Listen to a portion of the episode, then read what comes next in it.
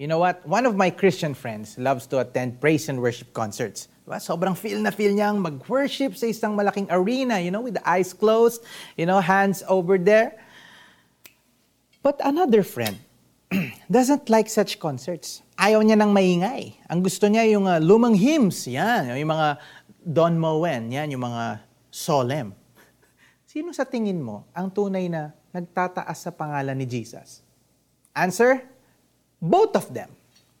We Christians are not all the same. May mga Christian na Baptist, may mga Christian na Methodist, Pentecostal, at iba pa. May iba nga, Christian Bautista. Charot. Joke lang. Some like hymns, di ba? May iba na gusto hymns.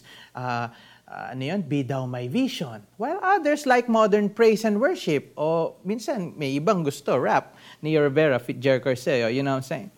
May mga kapatid din tayo na iba ang administration and guidelines sa kanilang mga church. Ngunit bilang mga Christian, we all believe in one very important truth, and this is very important.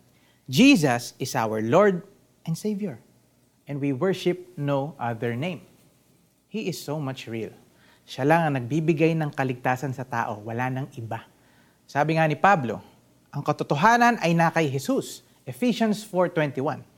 Dapat lang natama ang theology natin. That's true. And there are certain doctrines that are very important, di ba? But at the end of the day, there are things that we will never know for sure. Not until we see God face to face. Pagkaharap na lang natin siya, doon natin siya tatanong at doon natin malalaman na, wow, ito pala talaga yun.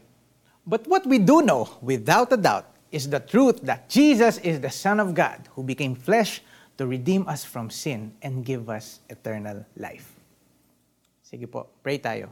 Lord Jesus, in you and you alone we find truth. There is no other name but the name of Jesus by which we must be saved. Salamat po sa inyong banal na pangalan, O Diyos. In Jesus' name we pray. Amen. Application time. Jesus is not just a doctrine or a belief system. He is truth. John fourteen six. How did He save you? How has He changed you? Very important questions. When was the last time you told others about Jesus and His work in your life?